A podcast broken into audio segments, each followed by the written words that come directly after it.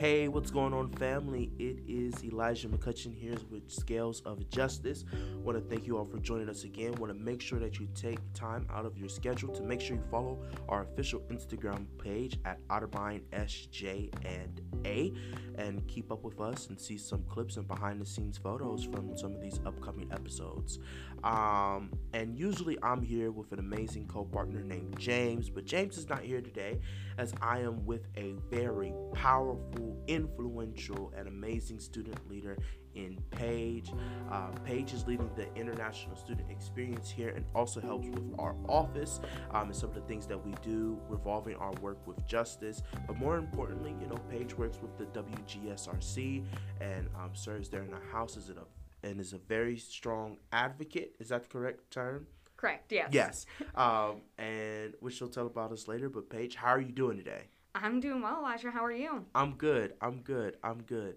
So, Paige, today we are going to get to know you a little bit better, um, but also get to see your viewpoint on the role that education plays in helping to fight um, inequality, and specifically um, with gender inequality. Um, I know this topic for me um, is very important and relative because um, I've taken a course with Dr. Corrado, who we'll have on the show later this season, um, and just learning about the different ways that it is impacting, you know, the future of the world that we want to see and want to create, and how vital it is that we create spaces where everyone, regardless of your orientation, gender, religion, uh, race, or anything, are able to have access to those spaces.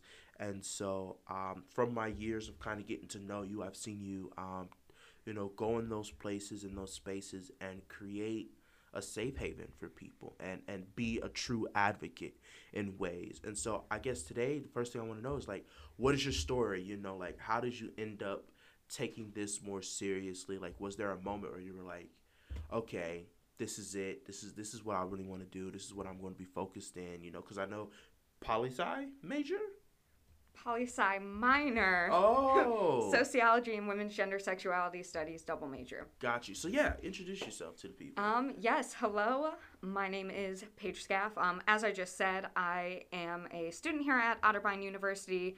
Um, I will be graduating this year. I have a double major in sociology and women's gender sexuality studies and a double minor in political science and race and ethnic studies. So there is a lot a lot of academic um, realms to cover there. Um, essentially, I'm involved in most things um, justice based on this campus.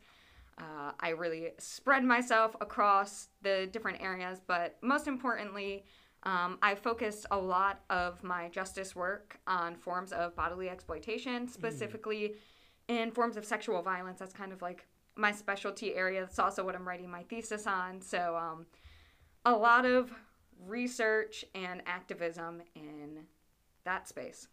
Wow, I did not know that. So you're working on a thesis? Yeah. That is so cool. I didn't know we could do that. Yeah, so um, with the honors program at Otterbein, you can take one of two paths. You can do an undergraduate thesis. We're one of the few universities who still does that, which is super cool. Or you can do a distinction project, which is kind of a thesis, but a much smaller project. It's on a much smaller scale. Wow, that's really cool.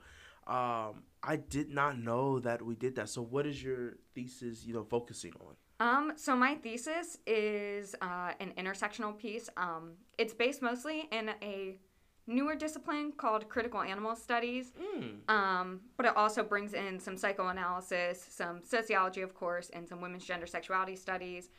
Um, I the way I like to phrase it is I'm kind of interrogating the rhetoric of predation. Mm. So I'm looking at um, kind of how the human takes on the role of predator and prey in sexual violence, and the euphemistic language that we use when talking about um, sex, sex organ, sexual activity as humans, and how this kind of is perpetuating sexual violence.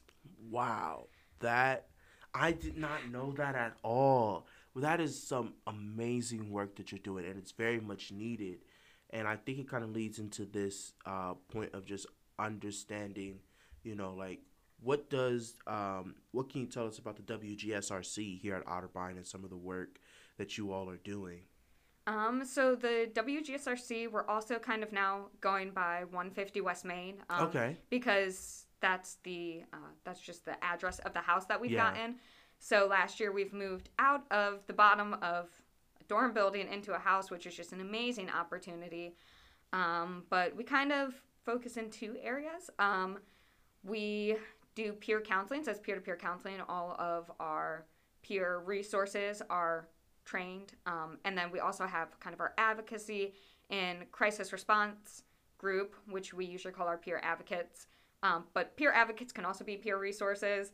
So when you have advocate status, it just means that you've been um, trained by the sexual assault resource of Central Ohio called SARNCO. Um, just 40 hours of extensive crisis um, and trauma response training. Um, so we offer those services. Um, many of our advocates also are doing something new with a grant we've won through the Department of Justice um, called Team Consent, which is a program for all incoming students, so first year's transfers and our international population.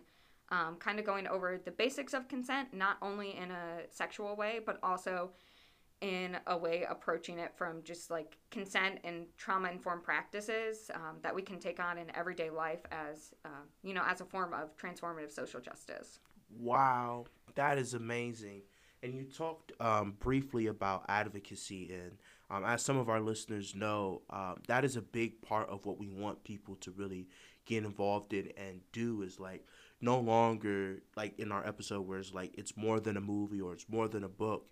You know, no longer just sitting there and just having this knowledge, but advocating for the people who are often disenfranchised. So, what does that look like for you? Um, not only just in the w, WG in 150 West Main, um, but what is that you know in everything that you may do? um so i take on the idea of advocacy as being kind of vested and on the foundation of action. That's kind of how i view advocacy. So you have as you said all of this educational the books the movies the podcasts everything like that. But that's all knowledge and advocacy is essentially knowledge in action. Um, so i also i would view advocacy as well let's say productive advocacy as being intersectional and collective. So you need to take everybody's perspective um, no matter what the identity and kind of go from there um, often how i would do it is looking at who might be on the lowest end of the social ladder. Um, so maybe who is at the intersection of like all the most violent forms of um, of oppression. Um, it's also kind of why I focus on like bodily exploitation in specific because that goes into a lot of you know autonomy and Mm-hmm. that being quite a violent form. And then um, collective, of course, uh, community. I don't think true and productive advocacy can necessarily be done by the individual. I would Mm. say that type of advocacy is more based in knowledge, ah, okay. not so much as in action. Mhm. Um, that's not to say that an individual, of course, can't make change, but the change that an individual can make is much stronger when they're in a collective community that all kind of share the same same goal and take the same action. Right. Wow. Yeah. Yeah. And and in that, like, there's a kind of unity that comes with working together and making sure that happens. So, do you often sometimes, um, and Paige, I know I'm going a little bit off script, but I'm just intrigued now. Uh, do you oftentimes feel as though, um,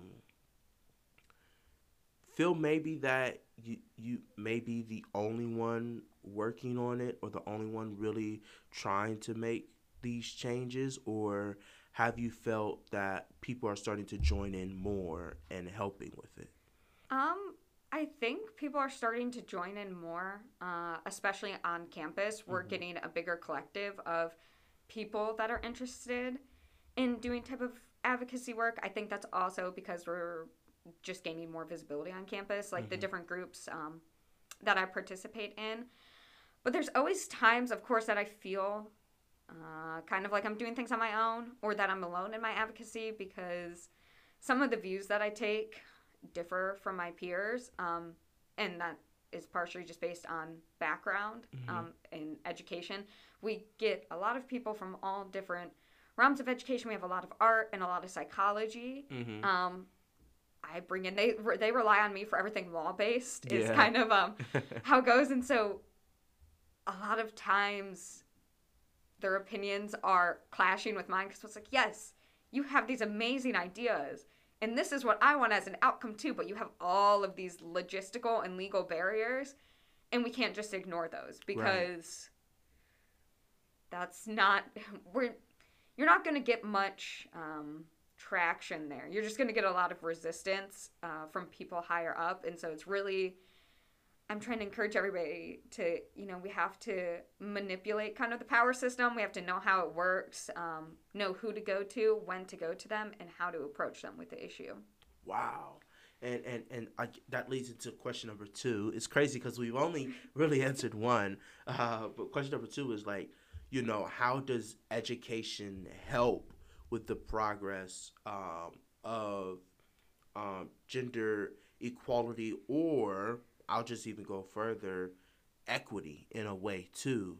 Um, and in that same way, does it also stall the progress um, in this understanding and this fight that you know you're in?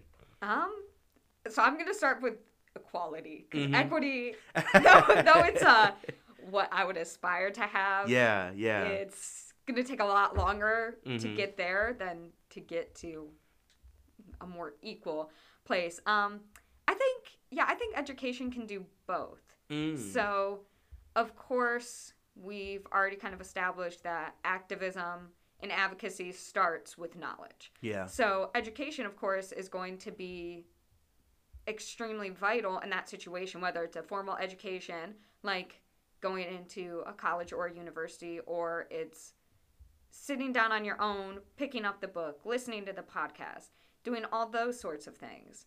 Um, but I also think that education is progressively becoming more of a barrier as well Mm. um, especially when we look at it in terms of power dynamic. yeah, The amount of education that you have doesn't necessarily equate to the position of power that you will obtain or the Mhm. financial situation that you will be in. yeah, And those are two major social statuses that can impact, sorry, the ability we have to advocate not only for ourselves but for others, you know. If you're not the decision maker yeah, or if you cannot influence the decision maker despite the amount of education you have, mm-hmm. there's going to be major resistance. yeah, yeah. Wow, and and and I think that's true. Like I I found that to be true in some of the roles that I've also served in on campus. Is like if you can't have a have a way to get to the top and to have that you know influence then you'll see okay so this is apparently where the buck stops and it's no longer up to me and i i, think that kind of answers the question like it, it, it does stall it sometimes like you sometimes feel as though okay where i'm working and where i'm going and all these things i'm advocating for at some point it unfortunately may hit a stop but i think that's where more students like you and i come into the picture and our voices kind of carry more weight because we've made connections with certain people to make sure that we can get there. Right. And I think even just having the status of student can be Mm, detrimental to the work that you do. Mhm. Um, so I am working with our coordinated community response team, um, which is working in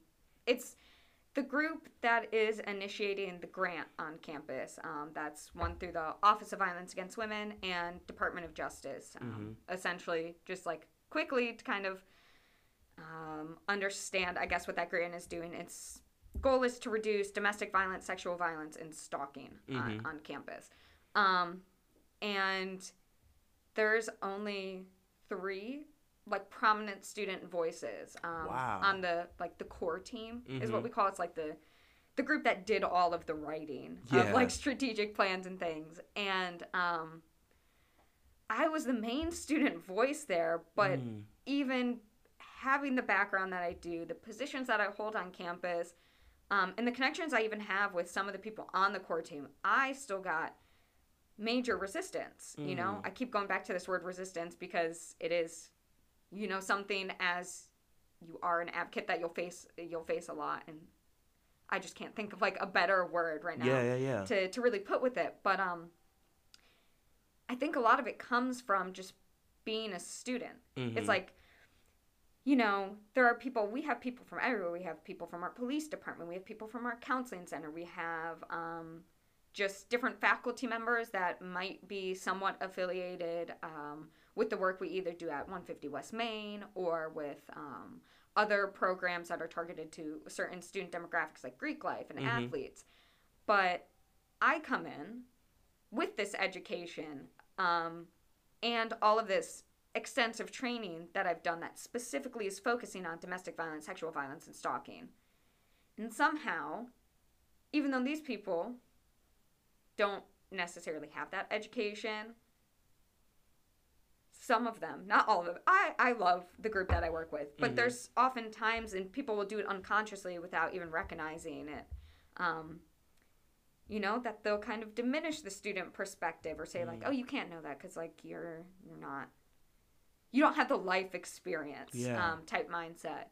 I'm like okay but i have the education. Mm-hmm. and if we're trying to help the students as well i have this a student experience.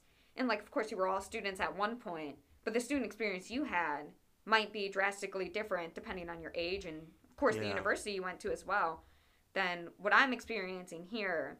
And I also have a connection with my peers to go out and get their opinions and bring their opinions and their thoughts back to you, back to this table, and say, okay, this is what our students are thinking is going to be more ben- like most beneficial for us. So why are we relying on this adult, this faculty, this like higher up level voice, even though you're not the ones being affected by it? Like Yeah. you are the crisis response, some of it. Mhm. You are, um, you know, somebody that people go to after something's already happened. Mm-hmm. But a big part of it, like a big part of this grant, is also looking at prevention. yeah. And you can't prevent things unless it's receptive to the students. And so that's where you kind of need the student voice to come in. And so, again, that's kind of a barrier that education does have. It's like, you know, just because you have higher education, like a hi- a higher level of education, whether that be a degree or just like what you're studying, doesn't mean you necessarily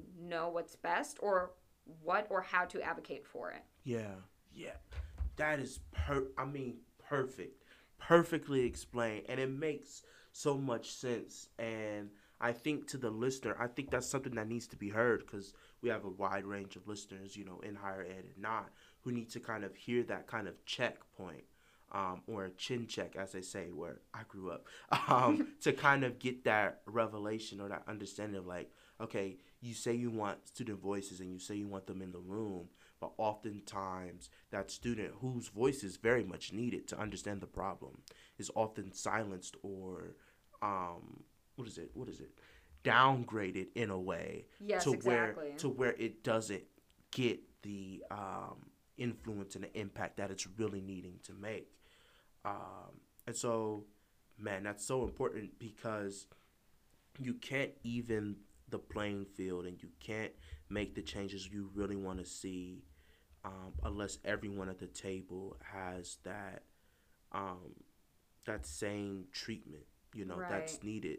And i think it's just a general respect thing too when it comes to these conversations and really getting down to it.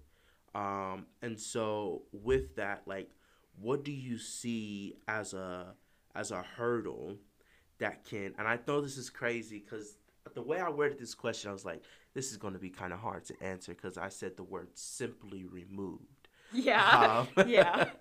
i don't i don't know if there is one but if you could like in this imaginary world you're like hey you know what do you see as a hurdle that can simply be removed in the pursuit of gender e- gender equity and i think the big point of this is is there an easy answer Well, one, I that's my fault. I haven't talked a whole lot about like the gender equity. No, it's- like end of the conversation, more just like education in general. yeah yeah yeah Um, so I guess let me like kind of start there. Um, we obviously live in a world that's not equitable. It's Yeah. it's not even equal. It's not. Um, you know, on all different demographics. Um, obviously, a lot of the area that I work with um, is gender based because uh, things like domestic violence, sexual violence, and stalking are predominantly gender based forms of violence. Mhm. So, um, of course, you know, then you bring in race and religion or and, and socioeconomic class, and it, it just complicates It that gender based violence like so much more. Um, but yeah, I mean, you, you can see higher education while it's pro- it, it's progressing, and you're having more female identifying people come come into higher education. Still predominantly dominated by males, um, especially certain areas of study, certain disciplines, um, mostly STEM. Um, you see more women coming into the arts and psychology, so, like sociology, all of these more social based sciences. Mhm. Um, and there's I, I could get into like so much more discussion than Yeah. we have time for on um, some of the barriers. Um, one of the main barriers I will say um, that I guess is affiliated with the work that I do um, with 150 West Main, just in my own passion towards like bodily exploitation, is sexual violence on college campuses mostly affects women and effeminate males. Mm. And I use the term effeminate males just to, it's, it's just more men, male identifying people who have more stereotypical feminine traits Mhm. that's all I mean by Yeah, yeah, yeah. And they're disproportionately uh, affected by violence. They have a higher level of vulnerability. Um, we also know from research that many women who do face sexual violence on campuses don't have great response from the universities Mhm. Without that great response of either managing their safety or properly taking care of the perpetrator, many women will either transfer schools Mhm. or drop out of higher education in general. Yeah. And so that's something that I've worked a lot with is like in terms of gen- gender equality in schools is um you know we have these barriers of just vulnerability and safety that we don't necessarily take into consideration Mhm. um, when we look at higher education. It's like, oh, you know, maybe part of the the issue with gender equality, especially when it comes to financials after school, it's like, well, women are choosing these like roles. Choices, you know, has Mhm. a lot of nuances um, to it as well, but um, you're also not looking at what's affecting people of different genders in once they're already in higher education Yeah. and um, how and so, we have to focus on kind of like how to address those and so if we're looking at barriers or like is there a simple solution um, we're looking at like a utopic uh, Mm. type universe and um, that's especially something a lot of um, feminist writers feminist does not mean women there are Right. men and women who are like Tell the people. 'cause- non-binary trans people i mean you have exactly. So many people who are writing feminist pieces Right. um and they're not all just focused on females right it's like Yep. we're looking at the feminist mindset in part there's so many different Mhm. complexities to feminism but it's like gender equity is really what it's striving for Exactly. I and agree. um yeah. i mean there's a whole it's it's a good book it, Mhm. and it just has like i think it's like 150 utopias that like people have written and it's Mm. they're all different authors and it's like okay if you could have a feminist utopic world what would it look like and um i don't remember if any of them actually focused on education or not Mhm. um, but I don't know. One of the biggest things that I feel um, would be beneficial in going towards gender gender um, equality, maybe even more equity if we're really getting adventurous. Um, you know, in terms of like what barrier we could remove. Um, oh, it's oh, like a simple barrier. I'm even just trying to think of like what where can we start? Yeah. Um, I would. In the United States, if we're looking at the United States specifically, let's start Yes, there. yes, because, like, culturally, the role of women in education or making money is extremely nuanced. So like if we're looking in the United States and we think of the United States as a more progressive place, which like also can be contested in Yes. so many ways. but um the I mean I still think we have to fight the stigma Mhm. of like women pursuing higher education, but also higher education in a realm that they feel passionate about. Yeah. Um, so, like, if a woman really wants to go into STEM, Mm-hmm. let's start there. You know, okay, so you have a woman who wants to go into STEM. Break the stigma down of her wanting to go into STEM. Don't assume her sexuality just because she is interested in things like engineering. Um, engineering's a big one. It's uh, a lot of women who go into engineering are generally viewed as lesbians. Um. Because it's a male dominated field. And for some Mm. reason, if you want to be involved in a male dominated field, we still have this perception of like, oh, that also is determinant of your sexuality. There, there's like, if you do studies, there's not a strong correlation be- be- between sexuality and like the, the career or the Yeah. activities you're interested in. Um, and then if we try to take a, that's not a simple barrier either, like re-socializing people to think about gender yeah no it's it's not easy but once we are in these areas of education Yeah.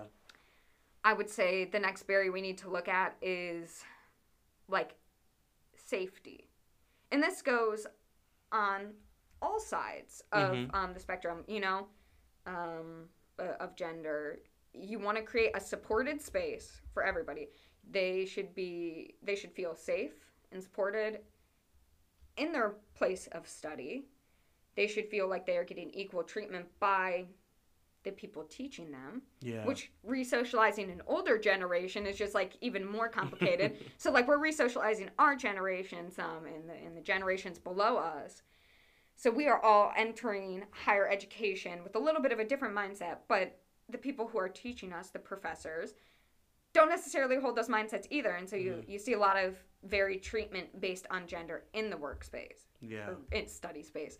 Um, so that's kind of another layer to the barrier. And then it's like once you kind of figure that out, it's going back to this like violence part. Like again, women and, and feminine people um, are facing substantially more violence within their areas of school. So I mean, yeah, even go back to, to middle school, high school, even lower elementary school. You have dress codes, right? Mhm.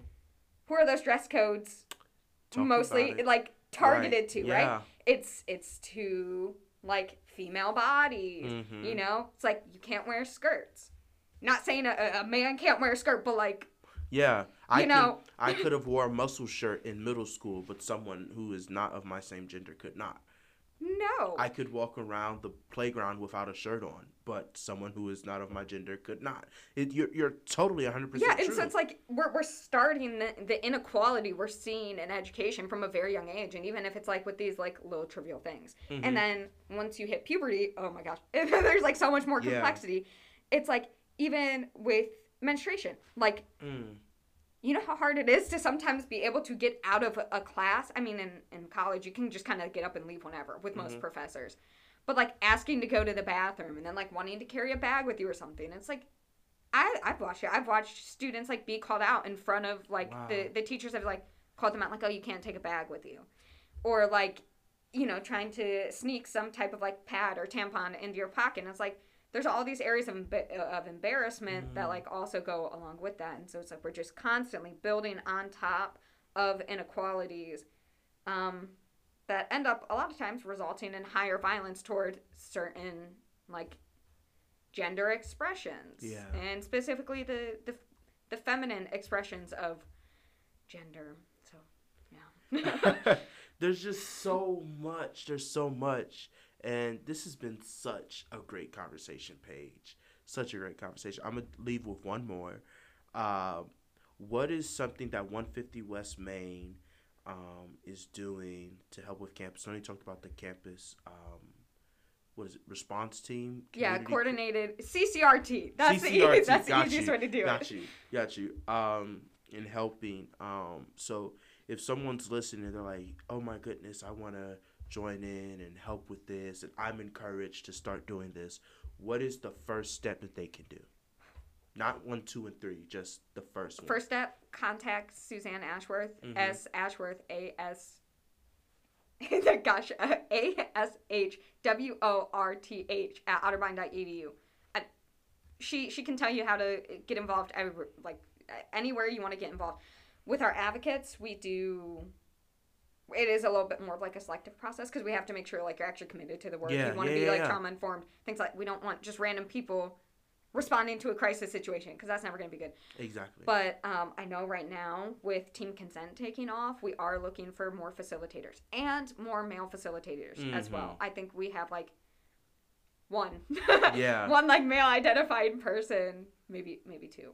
Um, but that I mean that's a huge thing. Yeah, I mean think about it. Like, are you going to be more receptive potentially to your own gender getting up there and talking to you about Mm, gender-based violence because Right. you're i mean you have somebody from that standpoint i mean like male standpoints like you're typically looked at the perpetrator well then Mhm. tell your story tell how you are not the perpetrator tell tell your people how they can make it a more inclusive and safe environment for people who are typically looked at as like victim survivors right. Wow. Wow. Yes. Well, thank you, Paige, for joining the Scales of thank Justice you for having today. me You, this was really amazing. I hope our listeners were able to get something good out of this because this was just great content. Um, Paige was a little nervous before getting on, but Paige, when I tell you you absolutely killed it today, it was just so great. So thank you, thank you again um, for helping us continue this conversation. yes thank you so much for having me i mean they're important conversations to be had and we need to be having them Yes, yes, we do. Well, join us next time for Scales of Justice for Elijah and James. Maybe James will be back. Maybe James will not. Maybe I fired him from the show. You never know unless you come back for the next episode. All right. Have a good day. James just walked up to the window. He's not okay with what I just said. All right. Have a great day.